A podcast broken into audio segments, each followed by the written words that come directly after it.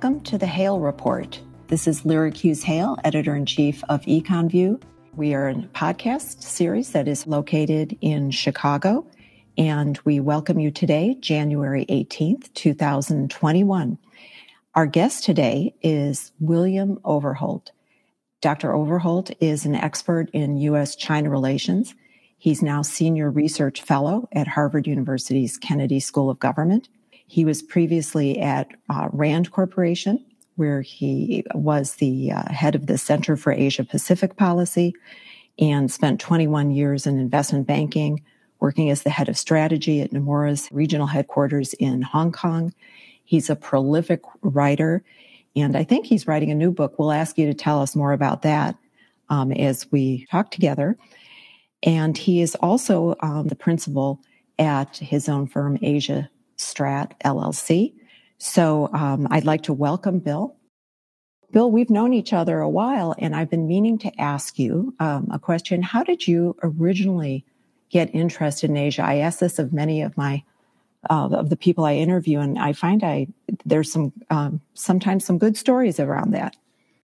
About the time I graduated from high school, my father took uh, position with a small university in the Philippines, Central Philippine University, in a town called Iloilo.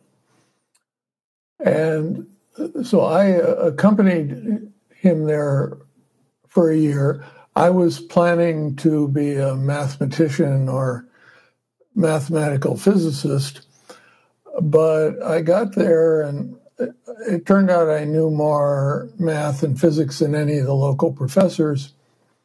So I studied Philippine dancing for a year. That's amazing.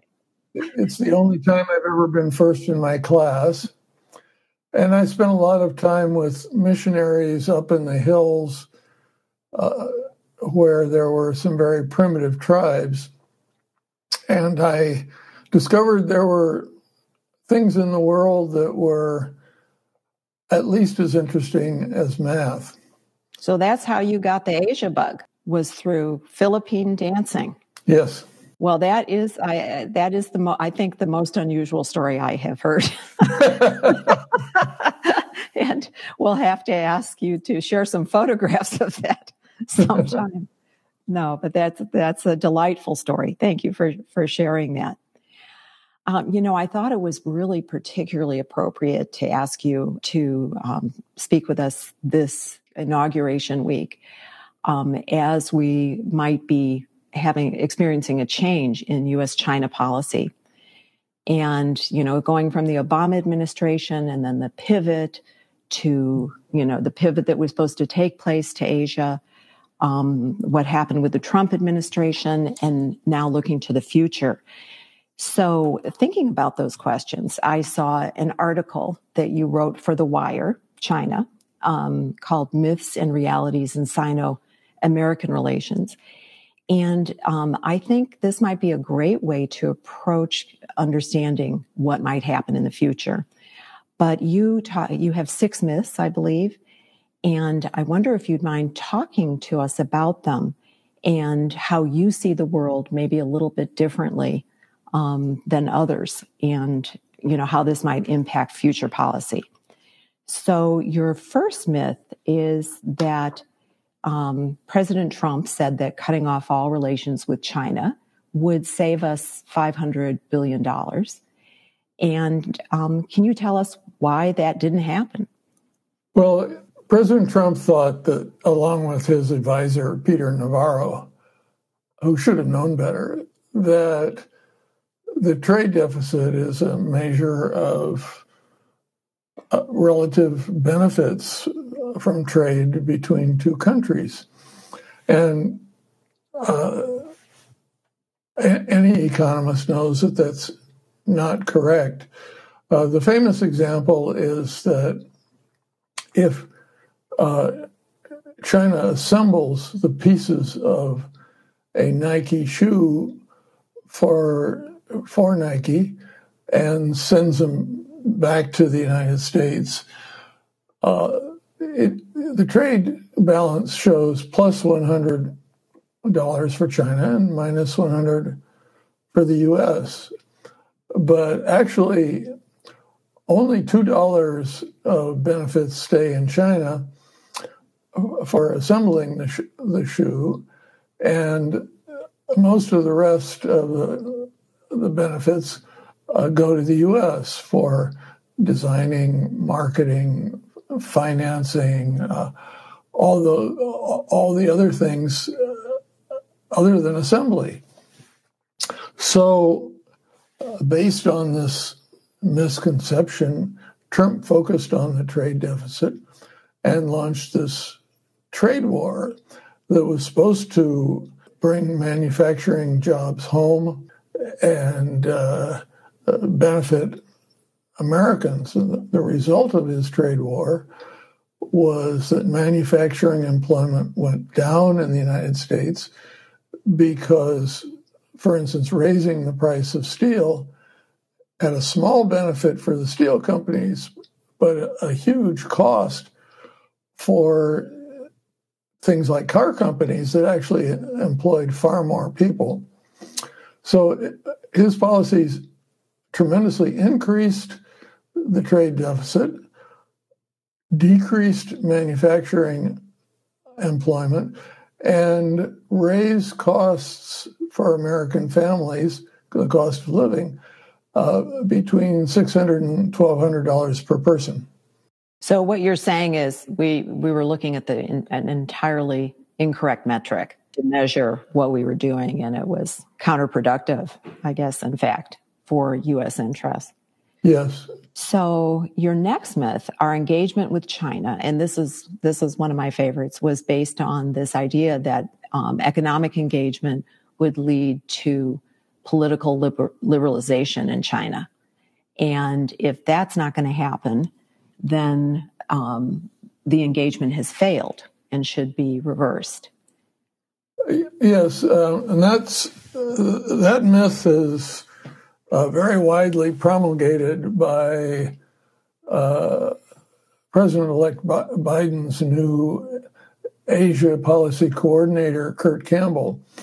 He and Eli Ratner wrote an article in Foreign Affairs saying this. And as history, it's just completely false. Uh, at no point were the major decisions about engagement with China uh, reliant on assumption that China would become a democracy or a liberal Western type society. Nixon engaged China as a balance to the Soviet Union. Right. Then uh, the administration that actually normalized relations with China was the Carter administration. As it happens, I was head of the Asia, Asia Policy Task Force in the campaign. And we certainly ne- never mentioned uh, uh, democratization or social liberalization. And Mike Oksenberg was the China guru in the administration. And he testified very eloquently that uh, the United States has no capacity to uh, change Chinese politics. Uh, and he wrote in Foreign Affairs about that. I, I know from personal, uh, firsthand knowledge that Brzezinski and Carter uh, both shared that view. Um, then uh, WTO permanent trade uh, relations, or what was called uh, most favored nation status at the time, was the next big issue. And I was heavily in, involved in in, in uh, testifying for American business on that issue, and the business community, specifically the American Chamber of Commerce from Hong Kong, uh, changed enough votes on economic grounds to make that uh, that effort to take away most favored nation status uh, fail. Uh, and indeed, the argument at the time was not that engagement with China would bring liberalization. Almost all the Democrats, including initially President Clinton, were arguing very strongly that that uh, allowing normal trade relations with China would encourage uh, dictatorship. Um, the next the next uh, issue of engagement was WTO membership. And I went back and I reviewed all the uh, congressional testimony for both the MFN decision and the WTO decision. And I couldn't find any administration testimony that said uh, that engagement would democratize China or lead to a much more liberal society. The closest was Larry Summers' testimony that it would uh, facilitate better rule of law in China, and, and that and that actually happened. So all along, the argument was that engagement would, would enhance peace, and it would enhance prosperity. And, and that engagement was a complete success. We, we've had half a century of uh, peace, and the prosperity of the world has increased specifically because of U.S. China engagement more than at any time in all of world history. So, in both the Trump administration and the Biden administration, you have completely phony lines uh, uh, leading policy. And have you seen the the um, State Department, the document that came out called "The Elements of the China Challenge" that the policy planning staff came out? I wonder if that's going to be a blueprint for the Biden administration, or in other words, do you see a, a change occurring um, between the two administrations? I, I, I think there will be change. Uh, the Biden administration is going to take a much more professional approach. Uh, Trump's policy and Pompeo's were essentially policy by tweets. Uh, it was not coordinated. It, it, was very heavily based on on made up stories. Uh, uh Vice President Pence led on China policy with uh, an argument that China's major strategic initiative, the Belt and Road Initiative, was a conscious design to get third world countries deeply indebted and, and make them subordinate in, in foreign policy because of the debt. Every professional review of the situation has come to exactly the opposite conclusion, and, and, and he made up facts about uh, a port in Sri Lanka that simply weren't true. Uh, that kind of stuff is not going to happen under Biden. The other thing is that there will be a certain balance in the way Biden presents his policy. Uh, the Trump policy was defined by speeches, four speeches by by uh, uh, Barr and Pompeo uh, and Pence, and uh, it was all demonization. It, it, uh, everything was evil about China, and, and it created a McCarthyite atmosphere that has absolutely terrified Chinese in America and Chinese Americans. That's not going to happen uh, under Biden. But but relations with China are going to remain very difficult and tough under Biden. That is not going to change, and that's because uh, China has adopted policies in, in Xinjiang and and Hong Kong and on economic and maritime issues that the U.S. simply has to oppose. Mm-hmm. So, yeah, so it's not going to be a kumbaya moment. No. But certainly, China, I, I, I, can only imagine the confusion that must have been caused over the last four years in the Chinese bureaucracy. And then they themselves have lashed out. As you know, the Ministry of Foreign Affairs has adopted a very strident approach that's unprecedented, as far as I know. Yeah, they're what they call their wolf warrior approach of being very aggressive and, and unpleasant has has uh, proved very counterproductive for them, as Pompeo's diplomacy has proved counterproductive for the United States. So we're we're we're in a, an emotional spiral here that we, we need to break. Um, you know, another part of that emotional spiral, and you know, the the um, dialogue here in the United States about losing jobs to China, you say is a myth as well. That we can't really blame American job losses in manufacturing on China's ascent, and I think um, that's really worth exploring. Yeah, this is absolutely crucial to the relationship uh, all the research has shown that, first of all, the decline of manufacturing jobs is continuous since 1947. Uh, if you look at the curve uh, of that decline, uh, you can't even see where China uh, comes in. Um, mm. And that's because most of the decline is caused by uh, technological change. We can build cars now with very few worker hours. It's it's all done by the technology, the robots, the automation, uh, and so about six out of seven manufacturing job losses are caused by automation.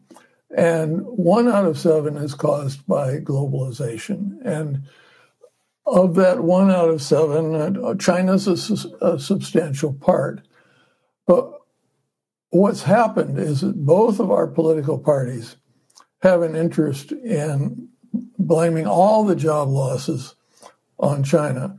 For the Democrats, the uh, the manufacturing unions are very part of their political base. And the AFL CIO is particularly close to Nancy Pelosi.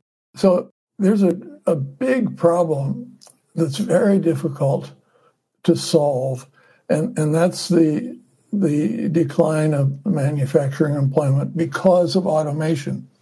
Manufacturing jobs are going the same way that agricultural jobs went. Uh, once upon a time, 98% of Americans worked in agriculture, and now it's more like 2%.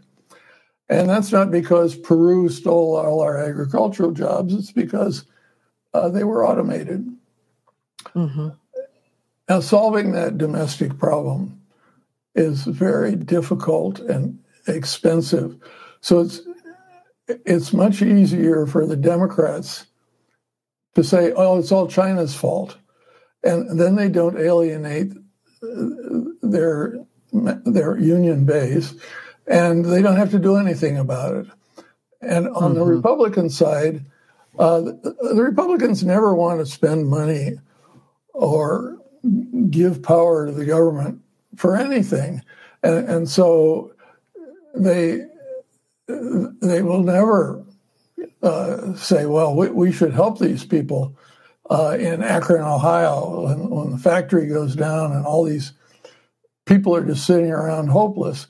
Uh, they they too, although less so, find it very convenient just to blame everything on China, and, and ironically, this creates the kind of social discontent uh, because all these people are are in in trouble uh, that right. supports Trumpism. So McConnell and Pelosi become the enablers of a kind of permanent anger against the establishment, which is what Trumpism is all about. And that means we're going to have another round of, of Trumpism in our future. Well, um, you know, there are a lot of economic studies that have been done um, of these communities where uh, manufacturing has shut down. And uh, the consequences are really severe. Um, it's not just that somebody's lost their job. uh, that that person's health has has deteriorated, and as we know now, white males, you know, for the first time in history, their longevity is not lengthening; it's in fact shortening. So, um, also the educational attainment and the health of their children is impacted, and so the whole community um, has an impact. But the issue is finding the cause of this and proper solutions is what you're saying. It's it's a problem, but not maybe we're, we have identified the wrong culprit.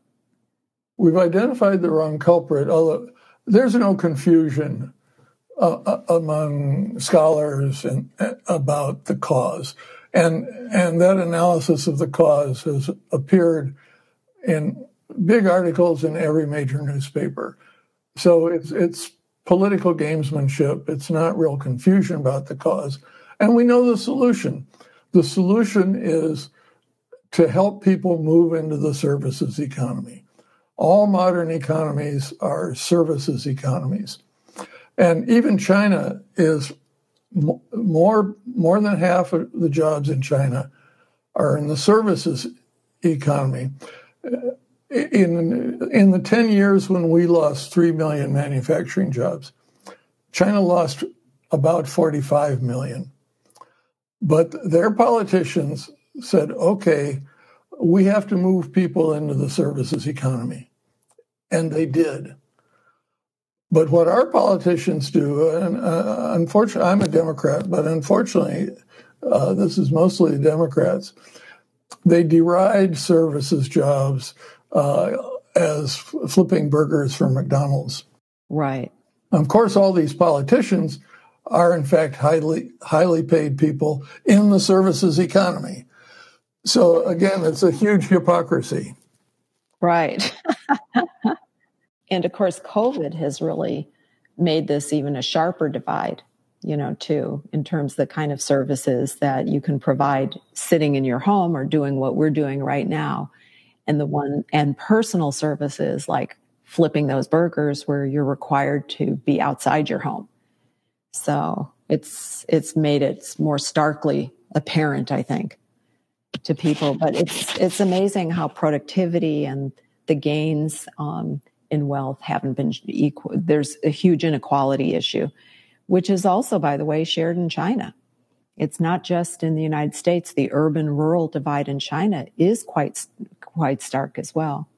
Yes, indeed. So that kind of leads me to the next myth about China being a super Superman and a behemoth that is inexorably going to become bigger and better and has, there's no no way to block it or to change it economically but um, you're saying uh, and china's gdp just came out over the weekend and China does have a positive GDP. It's, it looks like it's doing well, but it's mostly an investment in real estate, not, for example, in retail spending or the consumer area. Yeah, China's done very well economically, but they're headed for a slowdown. Uh, even the, the top Chinese economists acknowledge that in the in the 2030s, uh, China will struggle to grow 3% a year. But what panics Americans is when China says uh, in their manufacturing 2025 plan or uh, their new five year plan, uh, we're going to dominate all the major manufacturing industries. And for some reason, our our politicians believe that when the Chinese say it, that's what's going to happen.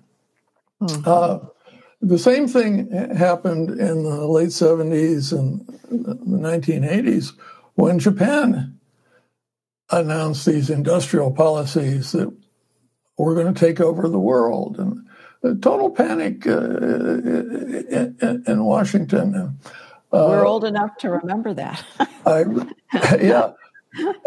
And what happened in Japan? Well, it turns out that government subsidies and other uh, things like that led to a few major successes, very expensive ones, and to many more very expensive failures. And, and, and that, that headed Japan towards stagnation.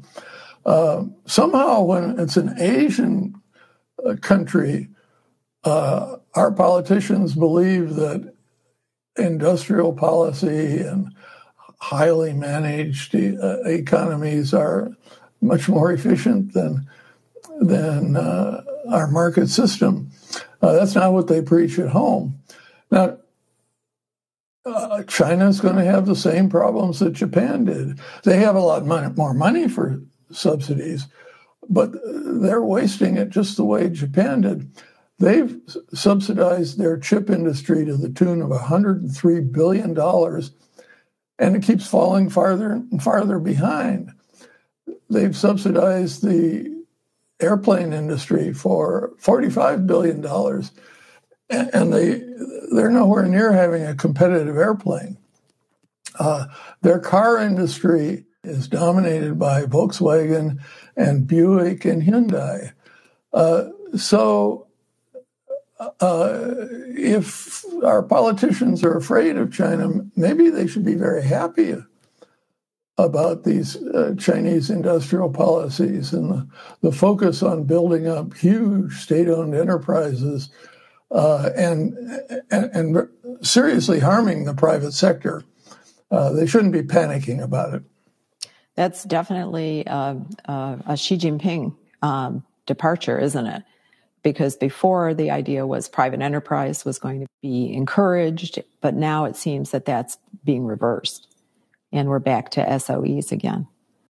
The private sector is being underfinanced, it's being controlled politically. Every every company, private or state, uh, has to has to have final business decisions approved or made by the party committee. That means by politicians. Can you imagine what would happen to Apple if we put one of our politicians in charge of approving all final uh, decisions? It would be a disaster. Right. And it's not that different in China. Things aren't so copacetic in in terms of that. And one thing that worries me is this growing tech divide. You know, having two internets potentially on, you know, uh, and also standards. I think would create a lot of inefficiencies actually for everybody. Another issue that you brought up was this myth that war with China is inevitable. So we should focus instead of on the business issues we were just talking about, we should focus on building up the military. But you don't agree with that.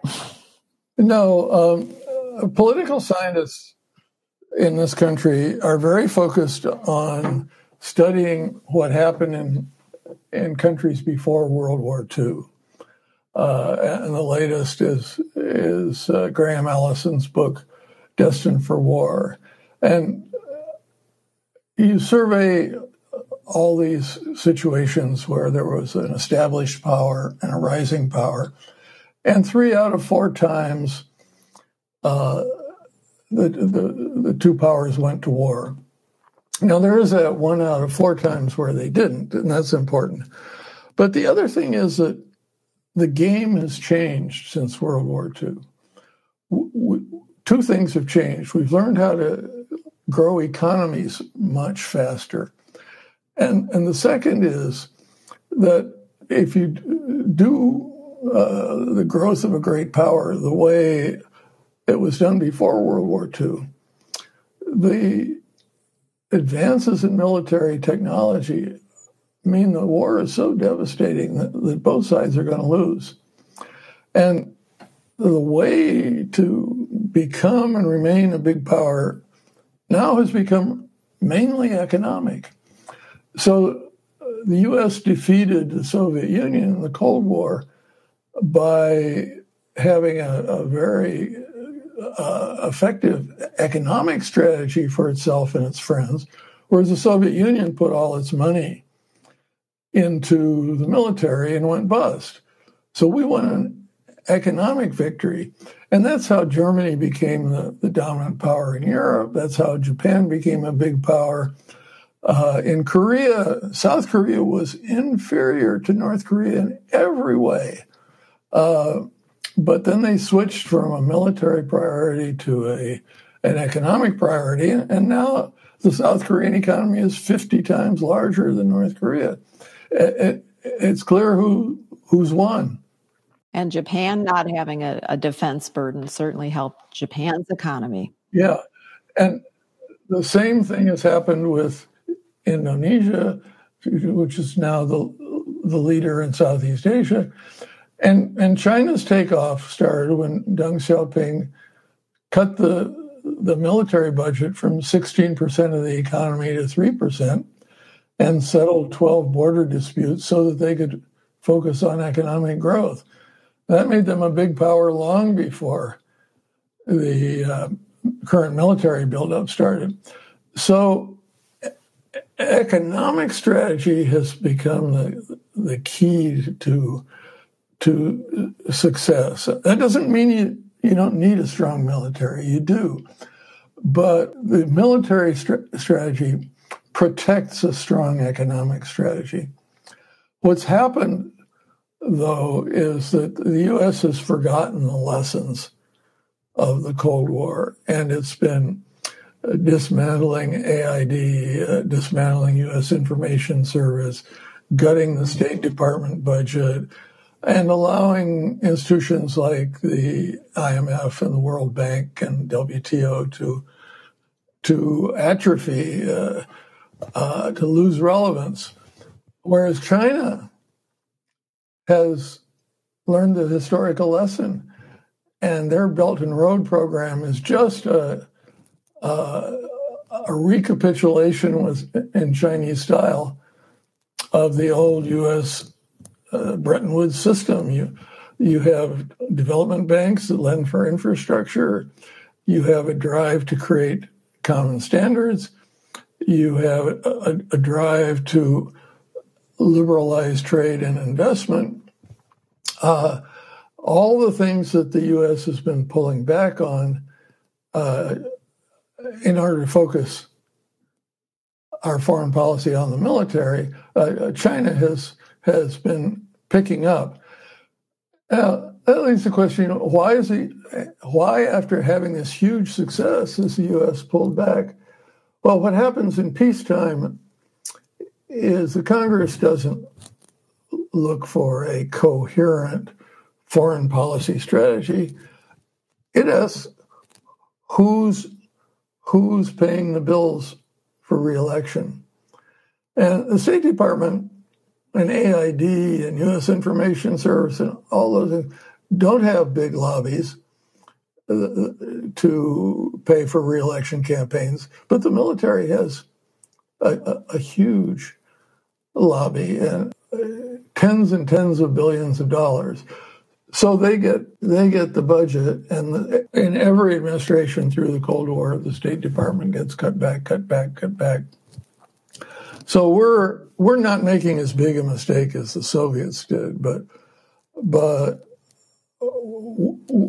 we're making a mistake that creates a huge opportunity for China, and China is taking that opportunity.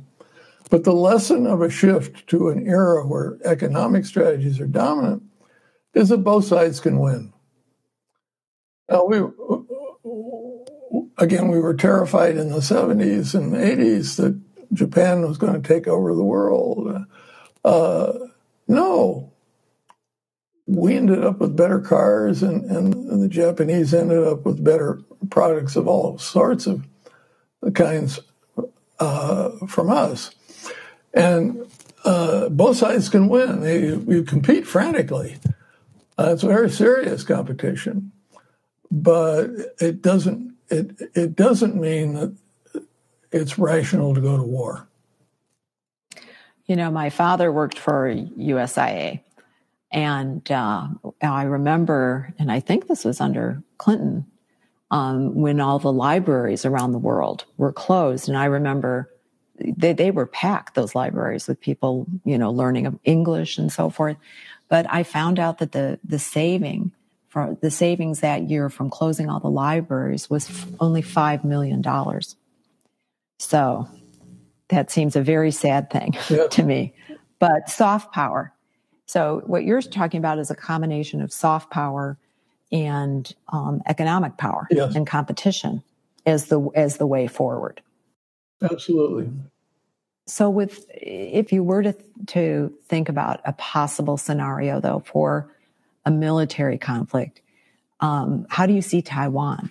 Do you th- think that that situation could be, you know, a potential tinderbox for U.S.-China relations, or is that just a lot of huffing and puffing? Uh, it's a potential, and the potential for a big war has, has just gone through the roof because you know we made a deal in 1972 with China that uh, basically uh, there were compromises. Uh, they didn't get the uh, sovereignty and control that they wanted, and and, and uh, we didn't get the independence that uh, a good many Americans wanted. But what we got was the potential for a vigorous, prosperous democracy in Taiwan. Uh, and that was what we wanted. Uh, and the, the, what we didn't get was the right to have a, a full diplomatic relationship and to have a military alliance or to send our uh, cabinet members back and forth to deal with with uh, Taiwan directly. Uh, and Pompeo has just blown that up. Uh, he said, oh, "Oh, we're not going to, we're not going to accept any of those constraints anymore." Uh, and they're even there are even uh, uh, voices pushing for uh, a, a, close, explicit military relationship with Taiwan. Well, pushing that too far, the Chinese will go to war. Uh, I've never met anyone in China who wouldn't support a war if if we if we uh, uh, push toward completely treating Taiwan as an independent country. Now, the Chinese have been misbehaving. Uh, they've been tougher on uh, where they send their aircraft and ships around Taiwan. Uh, but they've stayed within the, the, formal limits of the deal. Uh, Pompeo has basically said, we're, we're breaking the deal. Uh, and, so I, I, have to say the risk the risk of uh, a real war has become much more serious. Mm. And uh, South China Sea as well, which kind of also makes me think about, um, you know, how uh, Xi Jinping has been a, a, a, departure, and what you've said in your, you know, your sixth and final myth is that China is always changing, and that's something that we need to understand. It wasn't that uh, uh, President Xi is doing what Deng Xiaoping intended, for example. In other words, they're moving targets and evolution within the Chinese government itself. Um, and people don't see that, is what you're saying. Yes, each generation in China changes dramatically. So from Mao's uh, vicious uh, totalitarianism with a totally closed economy. Deng Xiaoping opens things up and gives people a lot more freedom, and and uh, Jiang Zemin continues that, and uh, but the market, the the, the market uh, stresses uh, with 45 million state enterprise uh, workers, mostly in manufacturing, losing their jobs was just too much. Uh, Chinese society just got totally stressed out. So the next leader, Hu Jintao, uh, said, no more of these market reforms.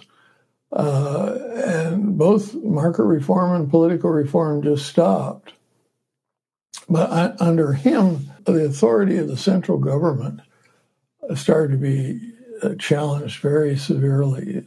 Ministers weren't listening to the prime minister. The local governments weren't listening to the central government. Uh, civil society groups were becoming very outspoken. Uh, the generals were not focusing on how to shoot straight; they were focused on the next big real estate deal.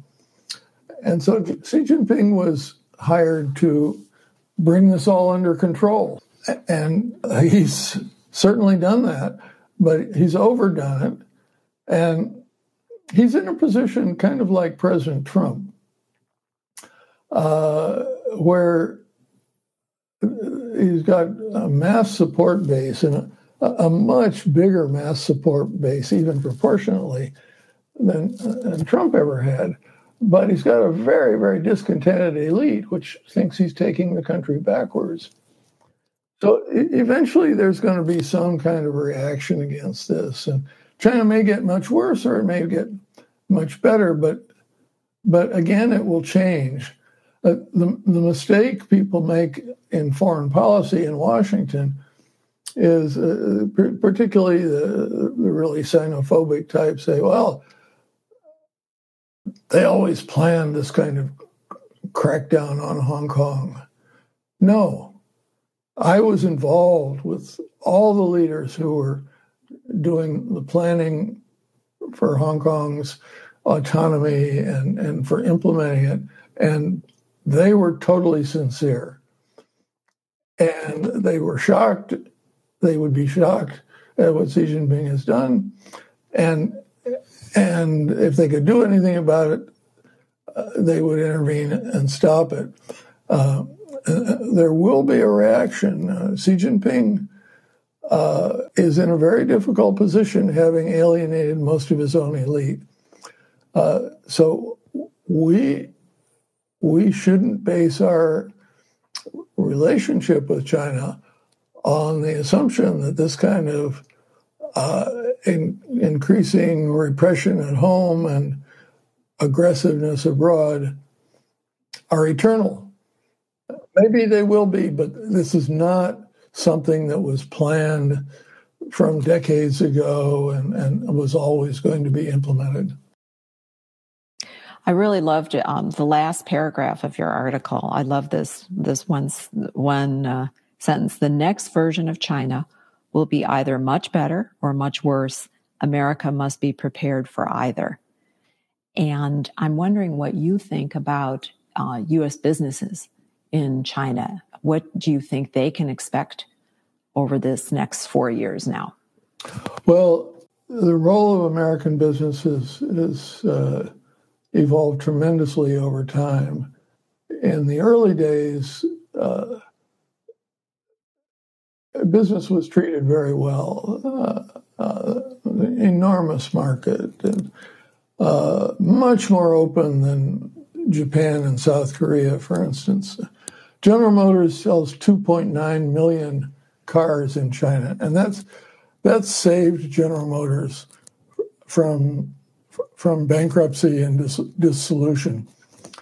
The comparable number of car sales in Japan is 1,000, 2.9 million versus 1,000. And so the business community occupied itself with explaining China uh, to Congress. And then more recently, uh, business found itself so restricted in terms of market share that uh, it's fundamentally crippled. Uh, for instance, why was Huawei in a position to uh, take over the world of 5G? Well, Huawei has access to the European market, the US market, and the Chinese market, which happens to be the biggest one, or it did. And Ericsson and Nokia, which are the big global competitors, only have access to the European, American, and a very small part of the Chinese market. So Huawei could could uh, have an R and D budget much bigger than Nokia and Ericsson combined. It was just going to slaughter them, uh, and that's that's the story of the current relationship in China. China. They're no longer a developing country that that can can wall itself off and, and, and not have big consequences for the rest of the world. those consequences can be absolutely devastating. And so American business uh, demanded that Washington do something. Uh, but the Trump administration did all the wrong things. Business wanted the problem solved. They didn't want the problems intensified to such a degree that they become unsolvable.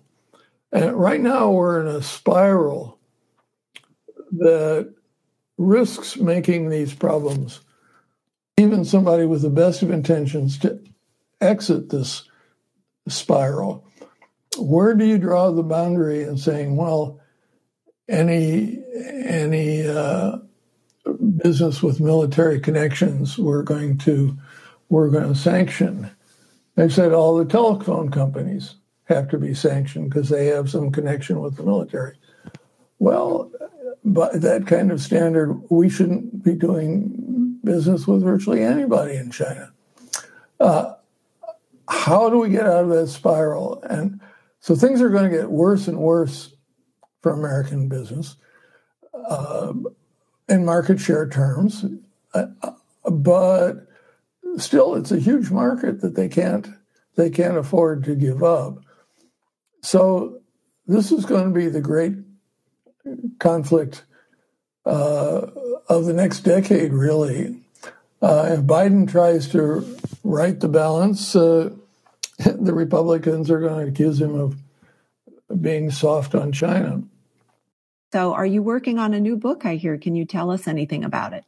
I'm I'm working on publications about Sino-American relations, and uh, the big long-term project is about uh, democracy and dictatorship as they affect economic development.